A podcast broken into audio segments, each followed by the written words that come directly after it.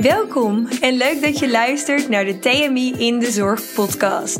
De podcast waarin we jou meenemen in de wereld van de zorgdetachering. Je luistert in deze podcast naar verhalen en interviews over het ondernemerschap, werken binnen verschillende ziekenhuizen en andere zorginstellingen, buitenlandse werkervaringen en nog veel meer.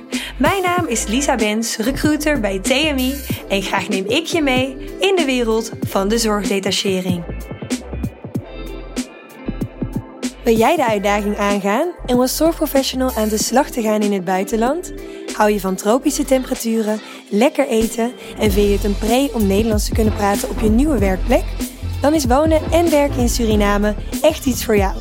In dit Zuid-Amerikaanse land kun je als Nederlandse zorgprofessional werken in verschillende ziekenhuizen en andere zorginstellingen.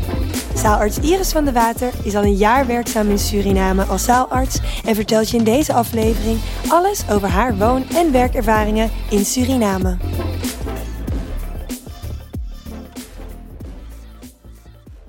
Vandaag gaan we een podcast opnemen in uh, een hele bijzondere plek, of op een hele bijzondere plek, Paramaribo, waar jij als zaalarts al een jaar uh, werkt. Iris, welkom in onze Thema in de Zorg uh, podcast. Ja, dankjewel. Leuk dat jij ons even nou ja, jouw ervaringen met ons wilt delen. Want zou je jezelf willen voorstellen ja, aan de luisteraars? Zeker, zeker.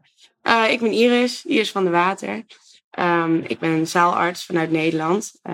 en een jaar geleden heb ik besloten om hier naar Paramaribo te komen. Uh, en in het diakonessenhuis te gaan werken via TMI. Uh, ik heb besloten om uh, mezelf aan te melden voor de gynaecologie en obstetrie afdeling. en daar ben ik eigenlijk een jaar geleden begonnen. Want wat motiveerde jou toen destijds om dit te gaan doen? om naar het buitenland te gaan en niet in Nederland te blijven? Ja, nou ja ik heb eigenlijk altijd gedacht aan de tropenopleiding. Ik wou dat eigenlijk altijd graag doen. Um, heb in het verleden ook wel vaker in het buitenland gezeten, uh, daar wat ervaring op gedaan. Um, en na anderhalf jaar werken in Nederland uh, vond ik het eigenlijk wel weer tijd om, eens, uh, om weer eens verder te kijken. En ja, Suriname heeft me altijd een beetje getrokken. En het is natuurlijk ook gewoon een, een, een land wat ja, dicht bij Nederland staat. En, en ja, laten we wel wezen, de Nederlandse taal hier is natuurlijk ook handig. Zeker, zeker als je hè, op professioneel gebied nog, nog ervaring moet opdoen en, veel wil leren, dan is dat, ja, dat doen in je eigen taal is eigenlijk heel, heel prettig. Ja, toen kwam je hier aan en ik kan me voorstellen dat een ziekenhuis in Paramaribo heel erg anders is dan het ziekenhuis in Nederland. Ja, ja, dat is zeker waar. Ja, van hele simpele dingen tot, uh, tot ja, eigenlijk uh, dingen die je in het begin helemaal niet zo door hebt. Uh, maar ja, een ziekenhuis in Paramaribo is zeker anders dan in Nederland. denk bijvoorbeeld dat de gangen, die zijn eigenlijk gewoon open. Dus je hebt hier niet overal muren. je hebt gewoon balustrade als het hier hard regent, dan regent dat ook gewoon de gang in. En dan worden de vloeren nat. Uh, patiënten die je vragen of je de deur even kan dichtdoen of de gordijnen kan dichttrekken, zodat, zodat de regen toch niet uh, de kamer binnenkomt. Is toch, is toch anders dan in Nederland. Um, en nou, de warmte natuurlijk. In Nederland lekker airco overal. Dat is hier zeker niet waar. Vooral met open gangen, inderdaad. Is dat ja. heel erg heet in het ziekenhuis? Is zeker warm, ja, is zeker warm. Er zijn gelukkig ook plekjes in het ziekenhuis met, uh, met lekker airco, waar je eventjes jezelf kan terugtrekken en eventjes uh, op adem kan komen. Maar uh, ja, de, de zalen waar, waar de patiënten liggen, die zijn over het algemeen erg, erg warm, ja. Merk je dat de patiënten daar last van hebben? Of zijn die er eigenlijk wel aan gewend? Net als jij er waarschijnlijk aan went uiteindelijk. Ja, ja ik ben er inderdaad uh, zelf ook echt aan gewend. Maar patiënten die... Uh, ja, ik heb, ik heb vaak patiënten die me toch vragen of ik niet toch nog een extra dekentje ergens vandaan kan halen. Omdat ze het toch nog koud hebben. Dus niet. hoe het komt, ik weet het niet. Maar dat is zeker, uh, zeker het geval, ja. Ze zijn eraan gewend, ja. Maar als je kijkt naar de gynaecologie in, in Nederland en hier, de opera, of in ieder geval de protocollen of andere dingen zijn misschien wel echt heel erg anders. Of de dingen die je doet? Um, ja, kijk, uiteindelijk is natuurlijk uh, gynaecologie, met name het obstetrie-gedeelte, hè, verloskunde, is, is toch gewoon ja, zwangeren begeleiden tijdens de zwangerschap. Een bevalling blijft een bevalling. En waar in de wereld je dat ook doet. Um, maar soms zijn er wel protocollen die net even wat anders lopen. Uh, soms gebruiken ze ook exact dezelfde protocollen als die wij in Nederland gebruiken. Alleen uh, zijn er bepaalde middelen niet. Of uh, is er een tekort aan een bepaald middel. Wat ervoor zorgt dat we toch af en toe moeten afwijken van een protocol. Maar over het algemeen uh, worden, worden protocollen vanuit Nederland zeker hier meegenomen. En daardoor ja, komt er toch, toch veel overheen. Alleen, alleen de situaties die je uiteindelijk hebt het, in het ziekenhuis, die zijn, die zijn anders. Ja. Wat voor situaties zijn dat? Tja, uh, nou, ik heb wel eens met een collega gehad dat we uh, aan het hechten waren op de hechtkamer. En dat, uh, en dat de airco-apparaat opeens uh, gekke dingen ging doen. Met ijs begon te spugen. Oh, nee. Terwijl alles daar steriel lag. En ja, dus dat soort situaties komen wel voor. Dat heeft dan dus niet zoveel met protocol te maken. Je bent gewoon aan het werk zoals je dat in Nederland ook zou doen. Maar dat soort situaties, ja, zul je niet zo snel in Nederland meemaken. Word je wel heel creatief van, denk ik. Wat, wat doe je op zo'n moment? Nou, en ook vooral gewoon lekker hard om lachen en, uh, en weer doorgaan. Het is, uh, het is gewoon een, een, bijzondere ervaring om, om daarin te zitten en het mee te mogen maken. Want de patiënten die daar, daarheen komen naar het ziekenhuis, zien die jou ook anders als zijnde buitenstaander die komt werken in uh, ik heb in het begin wel het gevoel gehad, inderdaad, dat je toch uh, ook door de patiënten, maar ook zeker door het personeel in het ziekenhuis, uh, nou, soms eerst wel eens een beetje afwachtend gekeken wordt van, nou, hè, wat, ja, wie is dit precies? Alleen ik heb gemerkt als je, ja, als je hier een, een tijdje zit, ga je toch bepaalde, bepaalde gewoontes of bepaalde ja, dingen die ze hier doen, ga je een beetje overnemen. Uh, misschien zelfs een beetje Sranan spreken, hè, de woordjes tussendoor. En dat wordt enorm gewaardeerd. Als je dat probeert en als je daarmee meegaat, dan, dan merk je dat het op een gegeven moment helemaal niet meer uitmaakt dat je uit Nederland komt of, dat je een arts bent uit Suriname. Het verschil is er dan uiteindelijk niet meer. Nee. En collega's, is dat eigenlijk dan hetzelfde? Ja, dat is in het begin ook een beetje aftasten en, en, uh, en kijken hoe het gaat. Uh, ook zeker met een verpleegkundige hè, op de afdeling. Alleen ja, um, als je er een tijdje bent en je, je probeert je aan te passen waar je, waar je zit, dan gaat dat vanzelf uh, goed lopen. Ja, zeker. Want het level van respect ligt hier natuurlijk ook wel heel veel hoger. Iedereen spreekt elkaar met u ja. en met hallo dokter. Hoe vond je dat? Dat is heel Dat is in Nederland echt niet zo. Ja. nee, dat is zeker apart. Dat, daar heb ik in het begin ook echt wel even nou, bij stil moeten staan. Dat ik dat, ik dat toch best wel heel erg vreemd vond. Uh, maar zelfs dat gaat verder. ja. Uh, en je gaat het zelf ook doen. Spreekt ook terug aan ja. met hallo zuster. Ja, hallo zuster, hallo dokter. En met u. Terwijl degene die voor je staat is jonger dan jij. maar dat gaat vanzelf. Dat ga je gewoon doen. Um, en dat, dat is op zich ook gewoon wel uh, charme hier. Schiet je soms nog terug in de jij, je ja. vriendschappelijke Nederlandse gewoontes? Absoluut, ja, absoluut. Alleen het mooie is, is dat je na een tijdje, ja, je toch ook af en toe wat, wat meer voelt alsof je wat vriendschappelijker bent geworden na een tijd werken in het ziekenhuis. En ja, dan, dan schiet je wel eens terug in je oude gewoonte van je of jij zeggen. Maar ik heb niet gemerkt dat ze dat vervelend vinden of dat het raar is hier. Nee. Nee, nou dat is ook wel heel erg, heel erg mooi. Want hoe kwam je hier aan? Want ik kan me voorstellen als, als je helemaal alleen hier naartoe gaat.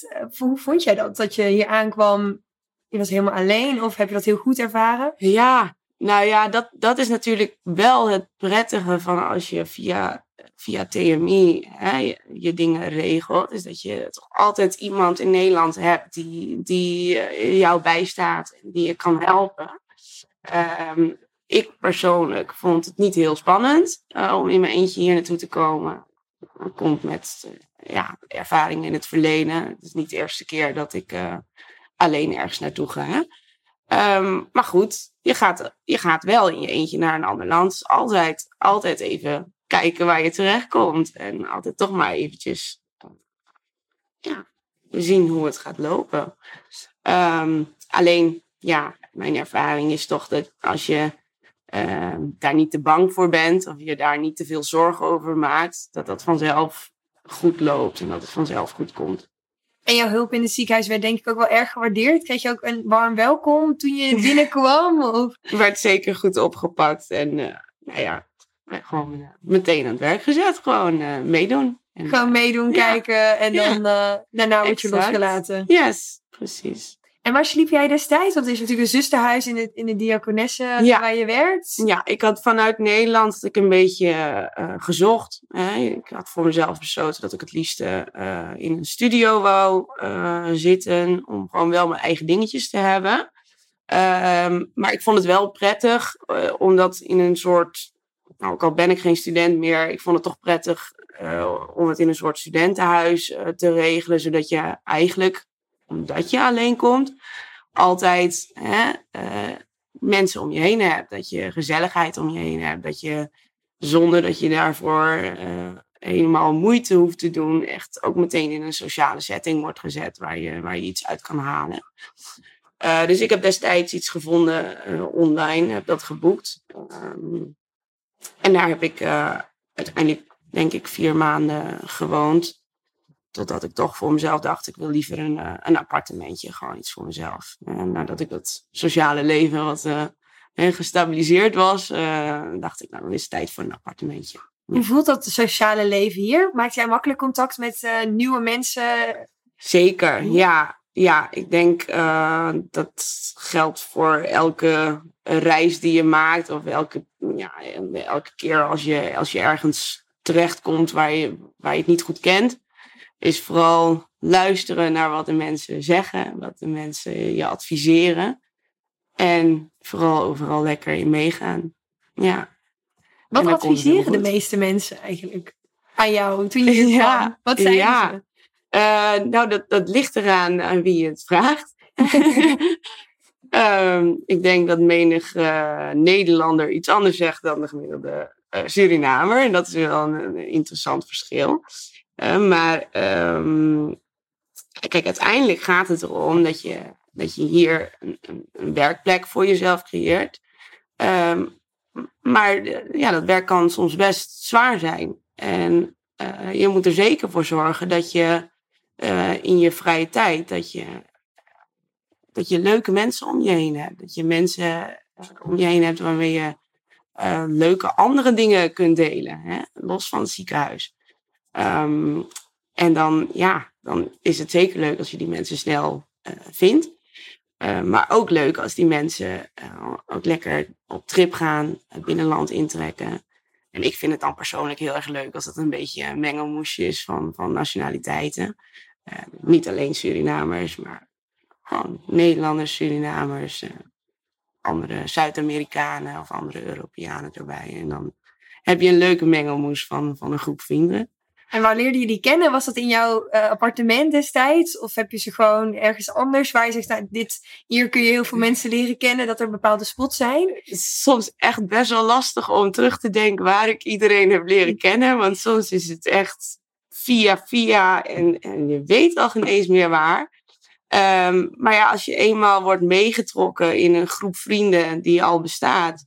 En je wordt uiteindelijk ook vrienden met hun, dan, dan gaat het eigenlijk heel snel. En dan haal je er zelf ook mensen bij. Dus dan, dan ben je zelf degene die, die een connectie legt tussen die vriend, vriendengroep en, en mensen die jij ergens hebt leren kennen. Um, je leert mensen kennen in het ziekenhuis, collega's. Geen eens alleen collega's uh, van jouw afdeling, maar, maar van andere afdelingen of zelfs van andere ziekenhuizen. Um, andere mensen die hier stage komen lopen, studenten. Uh, mensen die hier langtijdig wonen, omdat ze hier voor werk zijn gekomen. En dan dus ook de, de Surinamers zelf.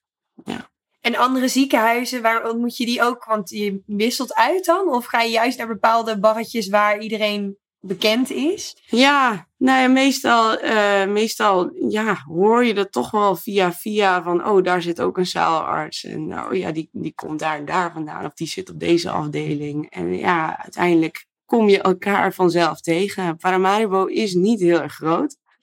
Um, ja, iedereen kent elkaar een beetje en iedereen gaat ook naar dezelfde plekjes. Dus ja, je loopt elkaar vanzelf tegen het lijf. Maar het is eigenlijk gewoon de tip van leer iemand kennen en laat je lekker meenemen. Ja, En dan kijk net wat past bij jou. Want natuurlijk iedereen heeft verschillende interesses waar ze het leuk zouden vinden, denk ik ook. ja, zeker. Ja, ik denk echt dat, ehm, ehm, dat vooral als je dingen aangeboden krijgt of als je mensen tegenkomt die zeggen van hé, hey, ik ken een leuke plek of ik ken een leuke groep mensen of kom gezellig met ons mee, een, een drankje doen, doe dat vooral.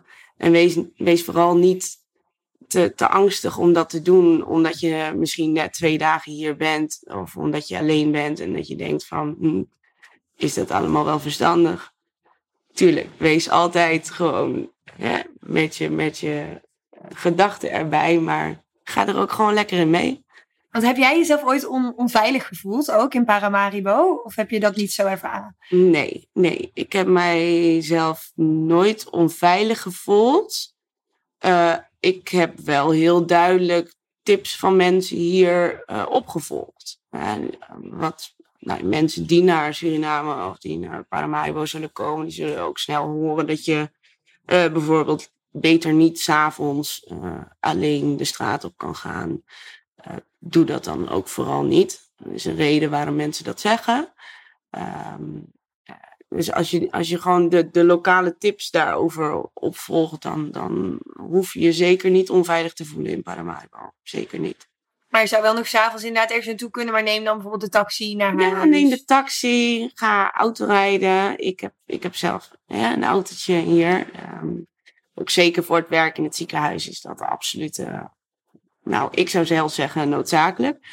Um, Vooral met nachtdiensten denk ik ook ja, wel, want dan moet ja. je ook zelf naartoe rijden. Kun je niet elke keer de taxi Zeker, nemen. ja, ja. Dus dat is, dat, ja, dat is een, zeker een hele grote tip als je hier naartoe komt uh, om te werken in het ziekenhuis. Neem dan vooral gewoon lekker een autootje. Ik weet dat heel veel mensen denken als ze hier naartoe komen, ik zelf ook. Uh, ik ga fietsen. Als een echte Nederlander. Gewoon lekker fietsen naar het werk. Maar dat, nou, dat heb ik precies twee weken geprobeerd en toen was het klaar. Ja, uh, Paramaribo is gewoon niet echt een stad wat zich leent voor lekker op de fiets uh, rondgaan. er zijn wel mensen die het doen. Kan ook. Maar ik vind het persoonlijk uh, wat Minder gevaarlijk. Ja, Komt ja. het dan door het, door het verkeer wat hier rijdt? Ja. Iedereen, dus het is, dan, dat is heel sowieso een fietspad. Ja, nee, dat dus is geen één. fietspad. Het is Eh, hartstikke heet ook, denk ik. Dat ook, ja. Ik had zelf, nou, die eerste twee weken dat ik hier was en ik ging op de fiets naar het werk. Ik dacht, mijn god, nou is het meteen voor de rest van de dag ben ik Ja. helemaal bezweet. Ehm, dus ja, in dat opzicht is ook een auto prettiger. Ehm, maar ik vind het zelf niet zo, niet zo veilig op straat om, om te fietsen. Ik weet dat mensen het doen. Mag ook. Mag ook. prettig voelt. Maar ik Lekker zelf, doen, maar ja, zelf eh, daar is het niet de aanrader. liever niet. Nee. Want nee. hoe kwam jij destijds aan je auto? Heb je dat snel kunnen regelen? Of ook weer via via? ja, uiteindelijk heel snel. En, en dat is dus het ding hier eigenlijk wat, wat eh, voor alles geldt hier. Alles gaat via via. En veel auto's worden aan elkaar doorverkocht. Dus artsen die hier dan hebben gezeten, die klaar zijn en een jaar werken, die, die willen toch uiteindelijk ook weer van hun auto af. Eh, en auto's worden vaak doorverkocht. Ja, Is dat rendabel voor jou als je hier komt om meteen een auto over te kopen? Ligt ook aan persoonlijke situaties. Is het Ja. duur bijvoorbeeld om zo'n autootje hier over te kopen? Eh, kijk, je, je, je moet met een andere insteek eh daar instappen dan wat je in Nederland zou doen. In Nederland zou je waarschijnlijk een andere auto kopen. Zou je ook wat, wat beter naar de kwaliteiten van de auto kijken. Hier is het toch, ja. Kijk, ik heb uiteindelijk heb ik een autootje uit 1996 gekocht. Ehm, en, en ja, het ligt een beetje aan je, aan je persoonlijke voorkeuren, wat je, wat je belangrijk vindt aan een auto. Ehm, maar er zijn hier prima oude auto's eh, te vinden, die, die best voor een redelijk prijsje verkocht worden. En daar heb je dan wel heel lang plezier van. En als je ervoor zorgt dat een auto ook nog een beetje, nou ja, eigenlijk een voorwiel eh, heeft, dan, dan kun je daarmee ook het binnenland in, als het niet grote regentijd is. Grote regentijd. Als het niet overal overstroomd is, dan gaat Ja. het wel. Ja, want geloof mij, je je hoort de verhalen wel eens, maar de eerste keer dat ik de overstromingen hier in de stad zag, het was echt werkelijk waar niet normaal. Zo erg dat de kaimannen over straat gaan. Hier door de stad. Dat was ook een anaconda. Dus dan komt eigenlijk al het jungle uh, gedierte komt, Ja, eh, door ja. de stad heen. Het water kan niet weg, dus het blijft gewoon staan. En ja, wildlife eh, houdt zich niet aan grenzen van een stad. Ja. Dus dat komt gewoon hier eh, de straat. Merk je dat de bewoners daar wel echt heel erg aan gewend zijn? Dat ze daar ook op gebouwd zijn van, oh, Ja. het, het is weer een overstroming, het is weer zover. We Ja, maar het is wel, eh, ook al zijn ze eraan gewend, de consequenties ervan zijn gigantisch. En de schade die mensen oplopen is echt gigantisch. Ehm, dus het, het is wel heel, heel vervelend en kwalijk dat het probleem niet op de juiste manier wordt opgelost. En, en dat het eigenlijk elk jaar terugkomt. ja. Ja, Het lijkt me ook wel lastig inderdaad. Want je ziet heel veel dingen die in Nederland eigenlijk van, van bewust zijn. Dat je denkt, nou, dit is gewoon heel normaal. Net als het riool wat- gewoon werkt. Mhm. Dus dat is denk ik ook wel confronterend als je hier komt als zaalarts. Dat inderdaad niet alles even makkelijk gaat en goed Ja. geregeld is. Ja, zeker. Ja, ja dat, dat, dat ben je niet gewend vanuit Nederland. Dat klopt. Maar je leert er wel even mee omgaan, mee leven. Maar je moet wel. Ja, je moet wel. Maar dan heb je heel hard in de sfeer. geregend en de straten staan onder water. Maar je moet de volgende dag toch gewoon naar je werk. Want als je kijkt naar je eigen ervaringen, welke kwaliteiten hebben professionals nodig om hier te komen? Want je hebt wel gewoon, je moet wel een beetje sterk in je schoenen staan, ook voor dit soort dingen. Ja, ja je moet sowieso eh, niet helemaal in de stress schieten als iets een beetje anders loopt dan wat je had gedacht. Dus je moet een beetje aanpassingsvermogen, een beetje veel aanpassingsvermogen hebben. Eh, je moet flexibel zijn. Je, een beetje creativiteit mag er ook wel in zitten. Ehm, en vooral toch wel ja, proberen. eh, en ik, ik ga daar ook heel eerlijk bij zeggen, dat is mijzelf absoluut niet altijd gelukt. Maar overal toch kijken of je de positieve dingen eruit kan halen. En, en soms is dat echt, zijn er periodes dat dat even lastig is. Uh, maar uiteindelijk moet het een ervaring zijn die je, die je heel mooi vindt of die je heel leuk vindt. En je moet wel ja, niet alleen in het negatieve blijven hangen. Kijken of je die positieve dingen eruit kan halen. En het is wel ook een mooie ervaring natuurlijk als je er achteraf op terugkijkt. Van wat je hier hebt kunnen leren om dat weer mee te nemen naar Nederland. En misschien nog weer veel meer waardering hebt voor wat je eigenlijk allemaal hebt Ja, thuis. ja, zeker. Ik denk ook dat je op professioneel gebied dat je er veel uit kan halen.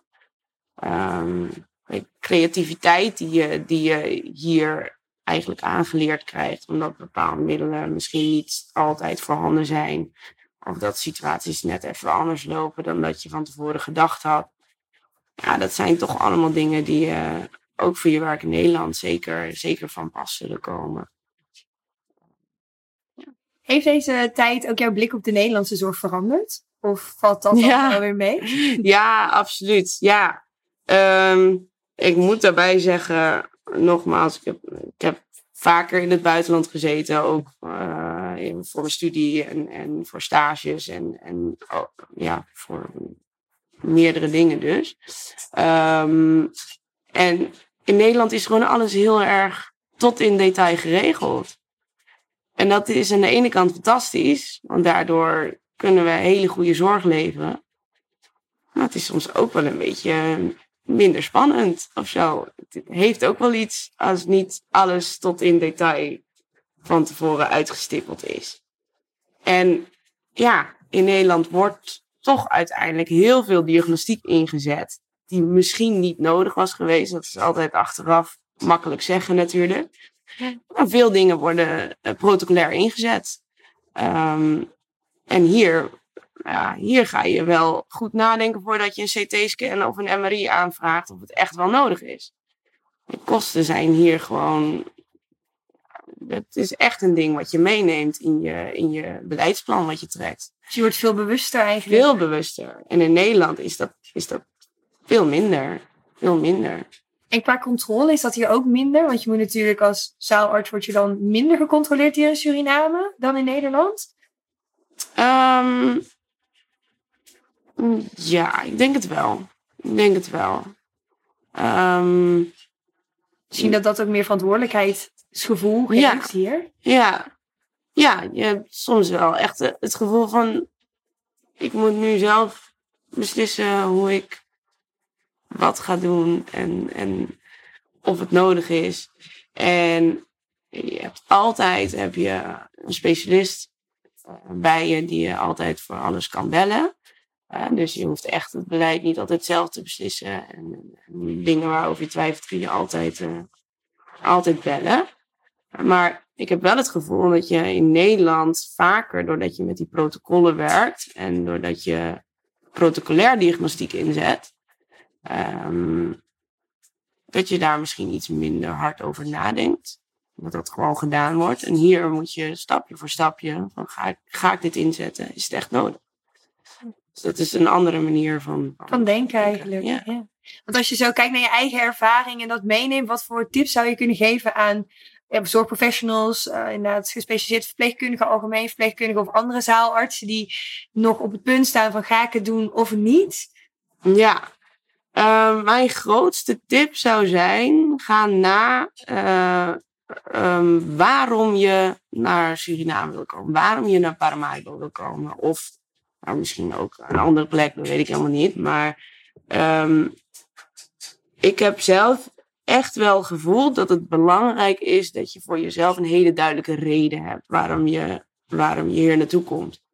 En als je gewoon denkt van, ik wil even Nederland uit, ik wil even wat anders. Uh, en ik wil misschien wat meer relaxed zijn. Dan moet je niet per se naar Paramaribo. Een goede plek te weten. Nee, nee. En als je dus niet specifiek een goede motivatie of goede reden hebt waarom je hier komt, kan dat soms echt zwaar zijn, denk ik. Uh, mijn, mijn uiteindelijke reden is echt uh, de tropenopleiding geweest. Um, en dat was de motivatie om hier naartoe te komen. Ik denk als ik die reden niet had gehad, dan was het werk me een stuk zwaarder gevallen dan dat het nu al is geweest. Ja, precies. Dus eigenlijk alle mensen die denken, nou ik ga even lekker uh, ervaring opdoen terwijl ik op vakantie ben. Dat is eigenlijk nee. niet de juiste insteek. absoluut niet, absoluut niet. Nee. En ook geen money-minded insteek, want dan uh, kom je hier inderdaad ook een nee, beetje van de koude uh, thuis. Ja, nee, dat is zeker, zeker niet iets waar je aan moet denken dat je hier een goed salaris gaat krijgen. Want dat valt, dat valt vies tegen. Ja. Dus je moet echt andere redenen hebben om, uh, om naar Paramaribo te komen. Ja. Zij vaak probleemoplossend willen werken, een steentje bij willen dragen. En inderdaad een mooie motivatie helpen je bij eventueel het starten aan een uh, mooi avontuur in Suriname. Zoals jij het uh, uiteindelijk hebt gehad. Ja, maar vooral ook gewoon je eigen, ja, je eigen ervaringen verbreden. Je eigen horizon verbreden. Zelf, zelf kijken, hoe is, het, hoe is het in een ander systeem. Hoe hou je jezelf staan in een ander systeem? Nederland is, is leuk, Nederland is prachtig. Maar het is soms ook heel interessant en heel leuk om te kijken hoe het uh, uh, in een ander gedeelte van de wereld werkt. Dat vind ik wel een mooie inderdaad. Ga gewoon even je horizon verbreden. Ja. Kijk even hoe het ergens anders werkt. En al dus in Paramaribo, waar jij uh, een jaar hebt gezeten, of op een andere locatie. Zeker. Maar het is in ieder geval een mooie toevoeging aan je cv, denk ik ook wel. Ja. En uh, inderdaad ook weer een hele mooie ervaring. Rijker naast je andere avonturen die je natuurlijk hebt gehad. Ja, zeker. Nou, ik wil je heel erg bedanken voor je, je in, inzeggen eigenlijk. Ja. Een mooi avontuur. Ik hoop dat de meeste zorgprofessionals ook nu denken van nou, ik zou het ook met deze motivatie wel eens willen proberen. Maar ja, ga inderdaad juist wel met de goede motivatie. Goede motivatie. Aan de andere kant, als je gewoon besluit om te komen, kom lekker, geniet ervan. En geniet je er niet van, dan kun je ook weer terug. Ja, altijd niet het is niet dat je hier gevangen zit in Precies, precies.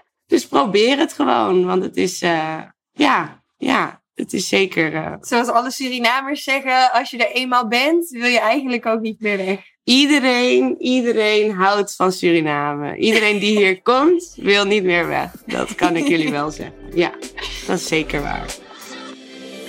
Super leuk dat je weer luistert naar een aflevering van de TMI in de Zorg podcast. Wist je dat je snel en simpel een review kan achterlaten om te laten weten wat je vindt van deze podcast? Of wil je voortaan op de hoogte gehouden worden van alle nieuwe afleveringen achter elkaar? Klik dan op de button subscribe en abonneer je op deze TMI in de Zorg podcast. Ben je door deze podcast nu enthousiast geworden en ben je benieuwd naar de mogelijkheden voor jezelf? Volg ons dan op Facebook of Instagram of meld je aan voor een oriënterend kennismakingsgesprek via www.tmi.nl.